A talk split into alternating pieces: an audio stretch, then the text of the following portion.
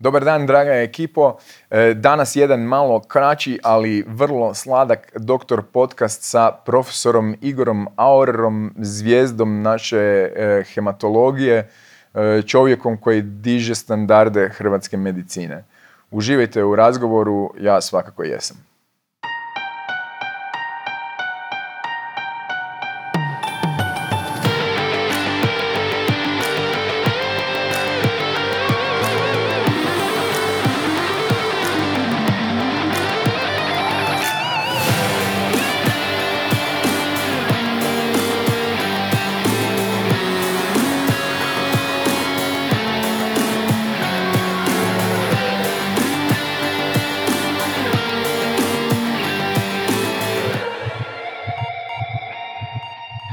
Dragi profesore, hvala što ste pristali da vas izmučim u ovom kratkom slobodnom dijelu.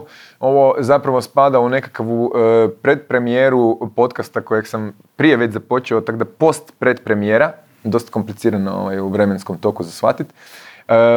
Volio bi s vama popričati o onom što vi radite i malo izmust od vas kako je to biti profesor u Glavnom centru za hematološke bolesti u Republici Hrvatskoj. I kako izgleda vaš jedan uobičajeni radni dan? Od tud bi počeo, a onda bi se malo dublje ubacio u to što točno vi radite. Kako izgleda radni dan profesora Aurera na Rebru? Dakle, ja sam pročelnik zavoda, što znači da ja vodim hematologiju na Rebru. Ne? I ja imam tu sreću da sam voditelj jedne, ja bih se usudio reći, najboljih svjetskih hematologija. Mi imamo jedno 47 kreveta, što nam je sada premalo. Imamo dnevnu bolnicu koja opskrbljuje 20 bolesnika dnevno, ambulantu kroz koju prolaze deseci bolesnika dnevno. I tako, imamo jednu zapravo sjajnu ekipu od 20 hematologa, nešto specijalizanata, 80 do 90 sestara, koje sestre su strašno važne u ovoj našoj struci, koji zapravo omogućuju da budemo tako dobri kao što jesmo. I to je jedan vrlo dinamičan, ja bih rekao, posao sa puno događanja, puno stvari koje se zbivaju. Nije to samo rutinski rad s pacijentima, koji je naravno najvažniji dio, a tu imate i nastavu, ima razne sastanke, kooperacije. Naša hrvatska hematologija je zapravo jako dobro povezana, mi se međusobno razgovaramo, nalazimo najmanje 2 puta godišnje, raspravljamo o rezultatima i tako dalje. I to sve skupa je zapravo, kad dođete na to moje mjesto, onda zapravo većina mog radnog dana otpada na te organizacijske stvari, na koordinaciju između svih kolega koji bi svako naravno gurali najviše svoje pacijente, svoje programe i tako dalje, na krpanje rupa u mlađih doktora koji su se razbolili, dijete bolesno, ovo bolesno, ono bolesno, organizacije dežurstva. Mi od kad je ova pandemija donijela nam neke dobre stvari, između ostalog dobra stvar je to da mi imamo zapravo sad našeg dežurnog na hematologiji koji se brine za našim pacijentima, znači nije više da u 4 odete i dežurstvo preuzima neko iz internističke struke i tako. I to sve treba izorganizirati, koordinirati i raditi na tome. Imam tu sreću, velim da imamo nekoliko odličnih timova, imamo tim koji se bavi problemima zgrušavanja, što kad govorimo o malignim bolestima obično ignoriramo, ali to je značajan problem za određenu skupinu ljudi. Mi smo Centar za hemofiliju Republike Hrvatske, kod nas imamo skupinu koja se bavi tumorima mieloične loze i u skladu s tim alogeničnom transplantacijom, koji velim su jedan od najvećih alogeničnih centara za tu vrstu liječenja u ovom kraju svijeta, jedan od većih u Europi. Imamo skupinu koju sad prije nego što sam postao šef vodio ja, to je bila za tumore limfocitne loze, koja sad uključuje i liječenje karte stanicama za B velikostanične limfome, koji isto tako zapravo vrtimo vrlo velik broj bolesnika i to. Nastojimo što više bolesnika liječiti i obraditi ambulantno, da ne moraju doći u bolnicu, ali jedan značajan dio bolesnika već dolazi u bolnicu.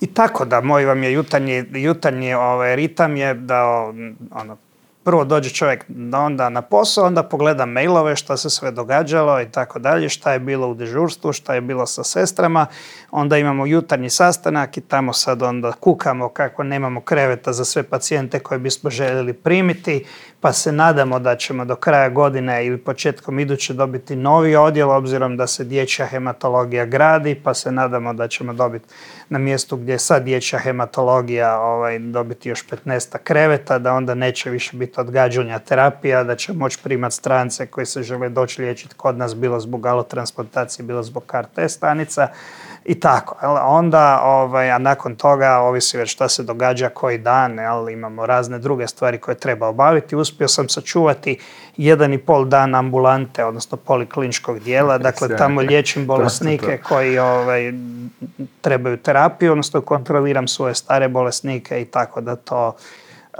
nekako ne zaboravim medicinu, jer to je zapravo sukus, ja bih rekao, našeg posla. I to nas i hrani. Mislim, da. Pretpostavljam, to daje elan po za dalje. Po meni je to glavni dio, a ovo ostalo je samo ukras na tome, ali tako je to, ne? Sjećam se od studentskih dana, koji su bili ne tako davno, profesore, da je znanje kod vas bilo na prvom mjestu, bili ste poznati tad već kao efikasan, nabrijan na posao, zna nevjerojatno puno, posvećen pacijentima i bolestima. Danas ste se transformirao, znači bili ste poznat kao super kliničar. Znači doslovno vam je bila hvala, super kliničar. I sad ste se transformirao, u super menadžera, koliko shvaćam onda. Kako vam je uloga menadžera pala u životu? Jel vam ide na živce ili to paše uz vaš karakter ili kako vam je biti menadžer? Pa šta ja znam, vjerojatno nisam baš tipičan menadžer, ja volim puno stvari napraviti sam i to zbog toga neke stvari recimo traju duže, pisanje radova i slično, ali za jako neko ko mora proći kroz to sve i provjeriti i popraviti i tako dalje.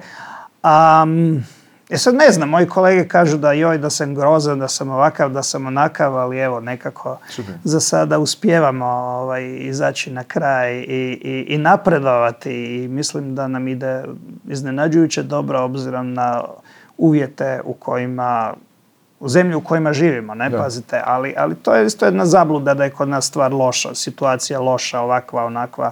Zapravo nije. Ako čovjek ima dobru okolinu i osigura si razumijevanje svojih oko sebe, puno toga se kod nas može napraviti. Jer neke su čak manje, kako da kažem, kruto postavljene u medicini nego što je to drugdje u svijetu, što nam omogućava da budemo fleksibilni i da se prilagođavamo novim situacijama brže nego što bi to bilo da preuzmemo neke obrasce, u potpunosti recimo obrasce iz Njemačke i sličnih zemalja koji su puno tu kruči po nekim... balkansko-fluidniji. To ima naravno svojih prednosti, taj južnoevropsko-balkanski mentalitet. Samo treba naravno ne dopustiti balkanizaciju pretjeranu.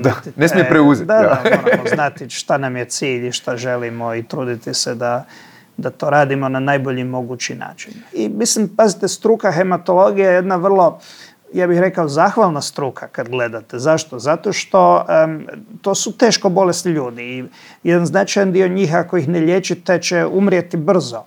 I čini se da vi svojom aktivnošću možete to za značajan broj svojih pacijenata promijeniti, da oni ne umru brzo ili čak da budu izliječeni, je po meni zapravo nešto što vrlo stimulativno djeluje na liječnike. Ne? I čini se da zapravo nitko iz naše ekipe nije otišao u inozemstvo ili drugdje. Mi smo svi se drže, dakle očito na neki način je to dobro funkcionira. I koliko znam, baš nije ni iz drugih hematologija u Hrvatskoj neko otišao, očito je ta struka u ovom trenutku zapravo vrlo zahvalna, jer puno toga se mijenja na bolje, imate nove metode, nove mogućnosti i tako dalje. Da, vjerujem da je velika razlika s početka karijere i danas, što se tiče uspjeha liječenja. Spomenuli ste dvije stvari koje su mi jako drage za čut da ih spominjete i prvo počeo od ove prve, a ovu drugu ću zaboraviti do kasnije. Spomenuli ste medicinske sestre kao važne, skoro mislim da ste rekao ključne u oporavku. To mi je ekstremno drago zato što ne možemo se razdvajati praktički u mi, vi i oni. A s druge strane je nevjerojatno važna uloga medicinske sestre ne samo u odrađivanju kako se doživljava, nego i u liječenju, i u duši, emocijama i u svemu. Kako gledate na taj timski rad, što vam je važno, što je to zašto ste izgovorio tu rečenicu da su sestre ključne? Zato što jesu, jer one su te koje imaju najviše kontakta s bolesnikom, one su te koje zapravo primjenjuju terapiju koju mi prepišemo. I one su te koje imaju najbolji, najintimniji, najbliži kontakt sa tim bolesnicima, jer su zapravo stalno tamo. I to je nešto što vidite, mi imamo tu sreću da imamo sjajnu ekipu sestara i da svaka sljedeća glavna sestra, sad nam je Vesta Družinić glavna, zapravo uporno radi na tome da ta kvaliteta zdravstvene njege, te sestrinske skrbi bude na najvišoj mogućoj razini, jel? U svim aspektima, dakle tehničkim, jer ovisi o tome kako sestra radi svoj posao, da li će bolesnici imati više ili manje infekcije, slično, i u tom emocionalnom pristupu bolesniku. Jel? I evo velim, isto tako zapravo je naše sestre su, ja mislim, sretne i zadovoljne svojim poslom i činjenicom da doprinose tim, da vidljivo doprinose kvaliteti života i na kraju životu tih pacijenata. I mislim da je to nešto što je strašno važno i da, kao što ste rekli, ta nikakva podjela na odvojene strukture ne dolazi u obzir. Sestre i liječnici su tim i ako ne rade zajedno, onda će uspjeh izostati. Ne? Dakle, postoje te priče da sad sestre su zasebne, dakle su zasebni, to ne može biti. Mora biti timski rad i mora biti povezano. I velim, recimo, pogotovo ovim KRT stanicama nesretnim o kojima sada govorimo ili sretnima, je ekstremno važno za uspjeh toga i za što manje toksičnost na bolesnika, da se komplikacije prepoznaju što prije. A onaj ko to može najbolje napraviti su sestre koje su stalno s njima i koje će prvo primijetiti da nešto se događa, jel? I onda alarmirati liječnika. I to je, mislim, dugujemo tome, tom kvalitetom sestrinskom kadru i dobroj sestrinskoj skrbi dugujemo uspješnost našeg liječenja u velikoj mjeri, jel? Ja bih rekao. To mi je bilo tak lijepa rečenica sad za čut, ne znam uopće više, nadam se da će i sestrama biti drago. Druga se nadam da one znaju da ja tako mislim, ja to barem uvijek govorim. Sad će sigurno znati. Druga stvar koja mi je zapela i nisam je zaboravio, sam zapisao, su emocije. Naš posao je pun emocija. Ljudi dolaze sa svojim, često briga, strah, tuga, bijes i sve ono ostalo što znamo da se događa, i pogotovo kod vas i sa dijagnozama i tako dalje. Moje pitanje je dvojako. Jedna je stvar, percepcija javnosti i tipa studenata medicine i tako dalje o hemato-onkološkim pacijentima, to je bolesnicima, i liječnicima, to je sestrama, je da je to emotivno jako iscrpljujući posao i da vidiš jako puno smrti i tuge i moguće bijesa i da te to iznutra iscijedi. I kontam da jako puno mladih ne uzima uopće to u obzir, rekao bi da je to bio moj stereotip nekako možda, da ne uzimam to u obzir jer to bi mi bilo preteško, pretužno, previše muka. Kako za odrasle, a tako i za djecu. Malo prije ste spomenuli da je zadovoljstvo kad pomogneš čovjeku i spasiš ga iz tog gdje je bio na rubu ponora, je velika satisfakcija i to hrani. Apsolutno mogu potvrditi sa svoje strane, svaka ona prava dijagnoza koja je promijenila tok bolesti je meni najdraža. Znači tamo gdje je bilo najgore, a gdje sam ja uspio pridonijeti da je otišlo na bolje, je najljepši dan u životu doktora. Kakav je taj konvolut emocija kod vas na odjelu i kako liječnici na razne načine prolaze kroz to? Mladi, kad dođu specijalizanti, sigurno im je, ne znam, lakše, teže. Kad prođete 20 godina toga, je vam lakše, teže isto, jer se gomilaju stvari. Samo ko štiklic bih htio reći, znači, ja se budim zbog svojih pacijenata po noći, ja sam radiolog. Mislim, ne uvijek, ali zna se dogoditi da razmišljam o ljudima, o pacijentima, jesam dobro, jer nisam dobro, šta sam mogao i tako dalje. Bio sam sa jednim svojim starijim kolegom koji je već u penziji, smo bili za ručkom negdje i ja ga pitam, dobro, sa vremenom, jel to postaje manje? I on se samo nasmije i kaže ne, postaje više, gomilaju se, ali valjda mehanizmi obrane. Kako gledate na taj konvolut emocija, kako vi hendlate, kako mladi, imate li o tome, pričate li o tome na odjelu? I to me zanima, evo. Pa, mislim, ja se sjećam kad sam ja počeo kao student zapravo raditi znanstveni rad na hematologiji. Profesor Labar je tad bio moj mentor. Onda znam da sam vadio podatke iz povijesti bolesti bolesnika s akutnim leukemijama. Ne? I da je to bilo toliko traumatizirajuće za mene da nisam mogao više nego jednog dnevno proći. Ne zato što je to trajalo vremenski, nego zato što je to bilo emocionalno teško, zapravo iscrpljujuće. Znate kako, čovjek nauči zapravo brojati pobjede. To je ono što je kod nas, ja mislim, ključno. Dakle, porazi su neminovni, ali pobjede su ono što je neki način vaš uspjeh. Rekavši to, naravno, uvijek ponovno imate bolesnike i situacije koje u vama pobude zapravo tu jednu tragediju ljudskog života. Ne? I osjećaj tragedije ljudskog života i emocionalno budu teške i naporne. Ali na kraju krajeva da život ne nosite tuge i sreće, bili ga imalo smisla živjeti. Ne?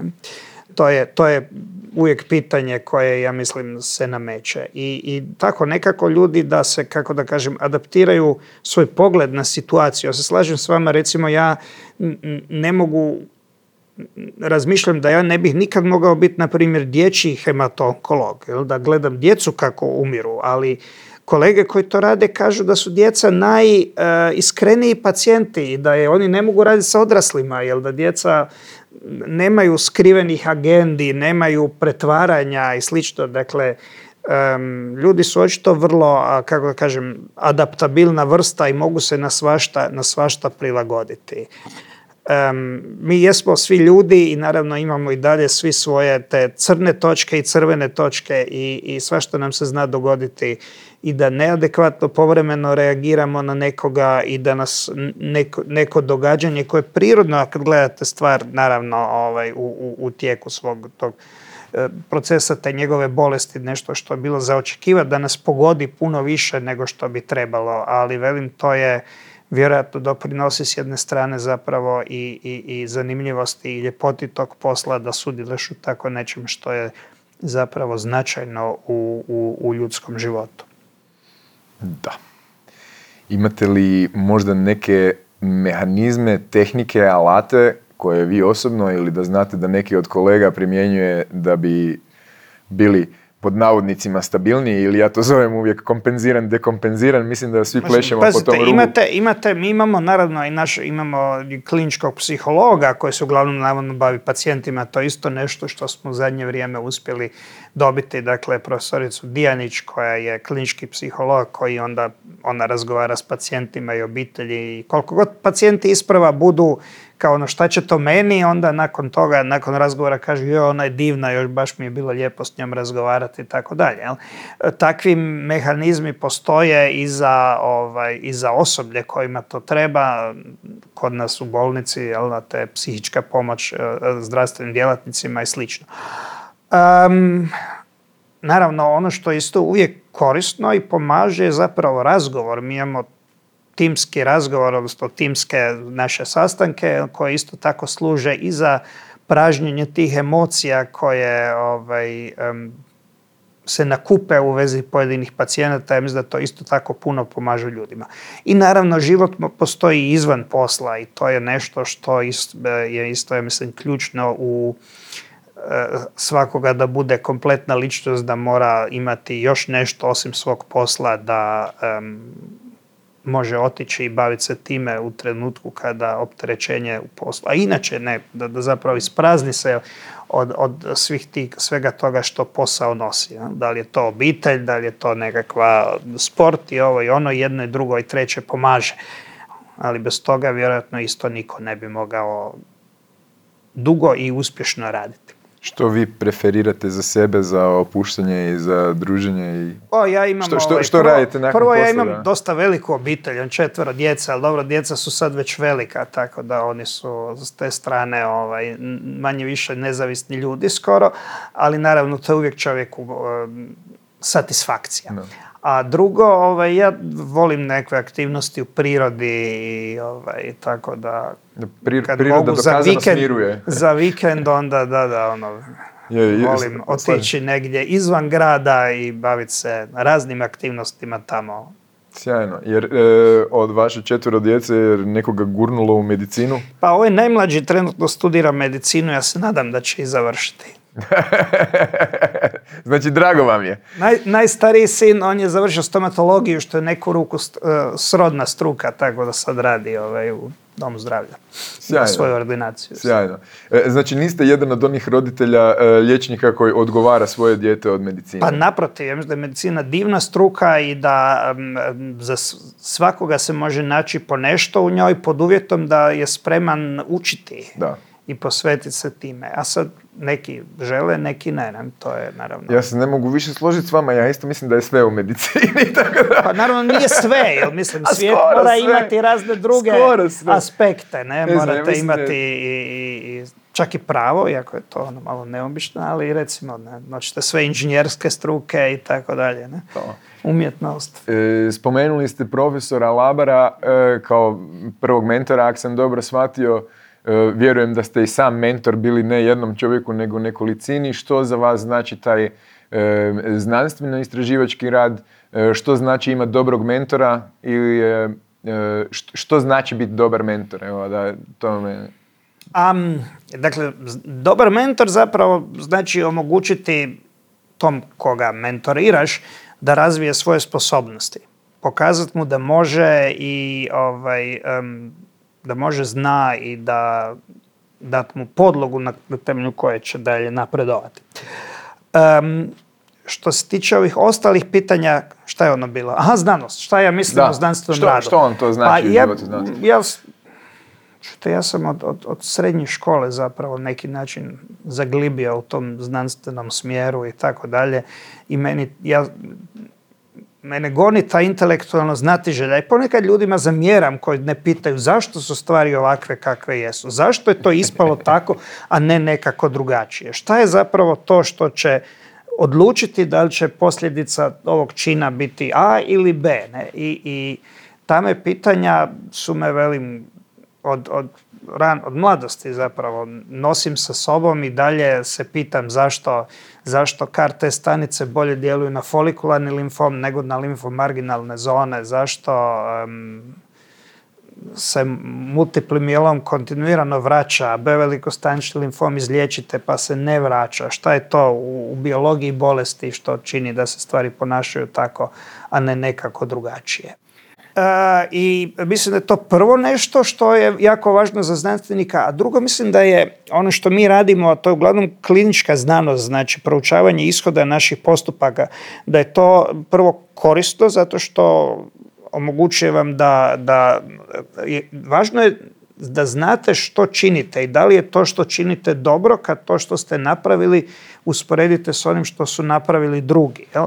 I onda ako vidite neke razlike, onda da imamo šta i zašto se to događa. I to nam je zapravo omogućilo da, recimo, upravo to proučavanje vlastitih rezultata nam je omogućilo da zapravo steknemo ime u Europi i u svijetu i da, mislim, unaprijedimo značajno liječenje pojedinih bolesti kada smo uočili da neke naše promjene od standardne terapije zapravo rezultiraju boljim ishodima nego što bi čovjek to očekivao prema podacima iz literature. Tako da ja mislim da, pogotovo ako radite u jednoj vrhunskoj bolnici, a KBC Zagreb je A0 bolnica u Hrvatskoj, dakle vrhunska, da je vaša dužnost i da doprinesete razvoju svoje struke i svoje područja, a to ne možete bez da zapravo proučavate detaljno ishode svojih postupaka i njihove posljedice i nastojite ih popraviti. Sjajno je, se to odmah ovdje nadoveže. Htio sam vas opet vratiti u ovaj menadžerski dio, jer taj dio me isto interesira. kontrola kvalitete, ovo što ste spominjao, znači pratiti svoje rezultate, gledati zašto je ovo bolje uspjelo, zašto je slabije uspjelo, to je zapravo nekakva vrsta kontrola kvalitete, unutarnja kontrola kvalitete koju, koliko ja doživljavam, gdje god da sam radio, premalo provodimo i možda se premalo bavimo vlastitom izvrsnošću u nekim segmentima, a trebali bi više. Koje su to stvari koje ste mijenjao ili svi skupa kao odjel mijenjali, ne nužno vi sami, ali možda i od prije i do danas, da vidite da su ključni za kvalitetu i za dizanje te kvalitete i da postanete tako dobar centar? Kontrola kvalitete je naravno jedna struka koja nažalost je po meni jako administrativno birokratizirana i koja se često svodi na to da vi morate staviti one kvačice na prava mjesta. A to nije to. To nije to, ali oni tvrde da je to, da bez toga nema ništa. To nije ono što zapravo mi volimo i želimo.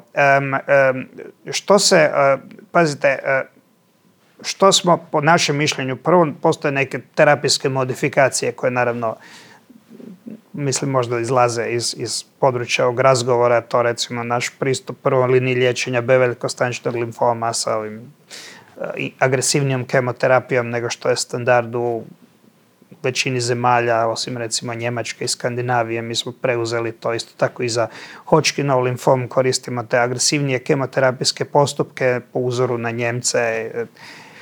Imamo jako dobre rezultate. Ja mislim, zato što zapravo dobro pazimo na te bolesnike, jer mi koliko god smo profesori i ovo i ono, smo zapravo doživljavamo liječenje bolesnika kao primarnu aktivnost, što često vani nije slučaj, gdje zapravo se očekuje od profesora da se on bavi znanošću i nastavom, a liječe bolesnike mlađi doktori koji onda tako uče za svoju privatnu praksu.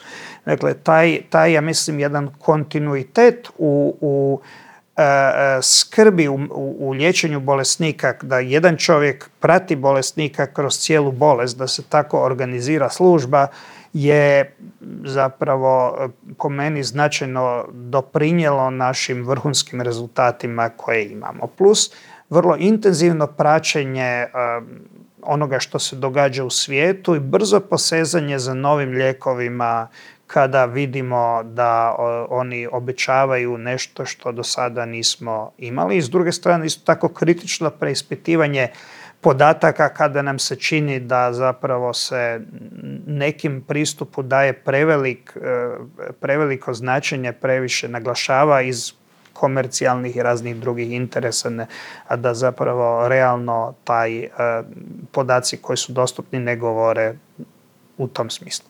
Tako da mi smo zapravo vrlo brzi u posizanju za novim terapijskim metodama, kao što su i karte stanice, naravno, imamo dobru podršku od farmaceutskih firmi koji zapravo nama prepoznaju suradnike od kojih oni mogu imati koristi, jer ako imaju dobar lijek, onda će zaista taj dobar lijek vijest o tome doprijeti do širokog jednog stručnog skupa. To nam pomaže puno nama, a naravno pomaže našim bolesnicima, koji onda postoje razne te mehanizmi da proizvođači daruju zapravo lijekove, takozvane milosrdne primjene, tako da oni dobiju te lijekove do kojih inače ne bi mogli doći, jer jednostavno nisu dostupni, i to i nama i pacijentima zapravo je vrlo korisno. I ono što je u ovim kompliciranim terapijskim pristupima, kao što su naši, često jako važno je timski rad. Timski rad koji ne uključuje samo hematologe i naše sestre, nego uključuje razne dijagnostičke struke i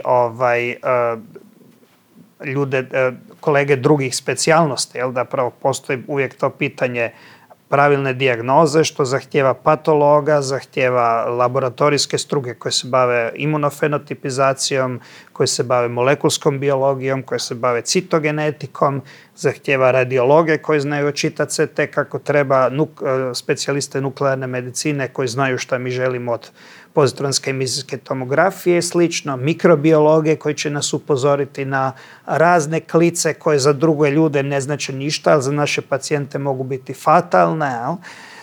za onkologe koji se bave zračenjem, koji će znati ozračiti kako treba i što treba našim bolesnicima, jer nije isto zračiti karcinom dojke i nije limfom i slično. Dakle, i to smo uspjeli postići kod nas na KBC-u zapravo taj jedan vrlo kvalitetan i povezan timski rad za sve od ovih 3 usmjerenja o kojima sam govorio, koji omogućuje da zapravo s jedne strane naši rezultati budu odlični, a da s druge strane ti ljudi koji nama pomažu u tome doživljavaju da je njihov udio važan i da zapravo oni isto tako na taj način postaju vrhunski u svom području. I to je, ja mislim, nešto što je se prvi put zapravo jasno vidjelo kad je uvedena alotransplantacija, dakle prije davnih 40 godina, da to zapravo takve metode uvijek dignu ne samo onoga ko radi to, nego zapravo cijelu bolnicu koja pruža podršku da to funkcionira kako treba. Sjajno. Sjajno, profesore, hvala puno, zaista da vas ne gnjavim više. Hvala vama, evo raspričao odmorite, sam se, ali... odmorite od ovoga radnog dana i od svega, hvala vam puno. Hvala vama.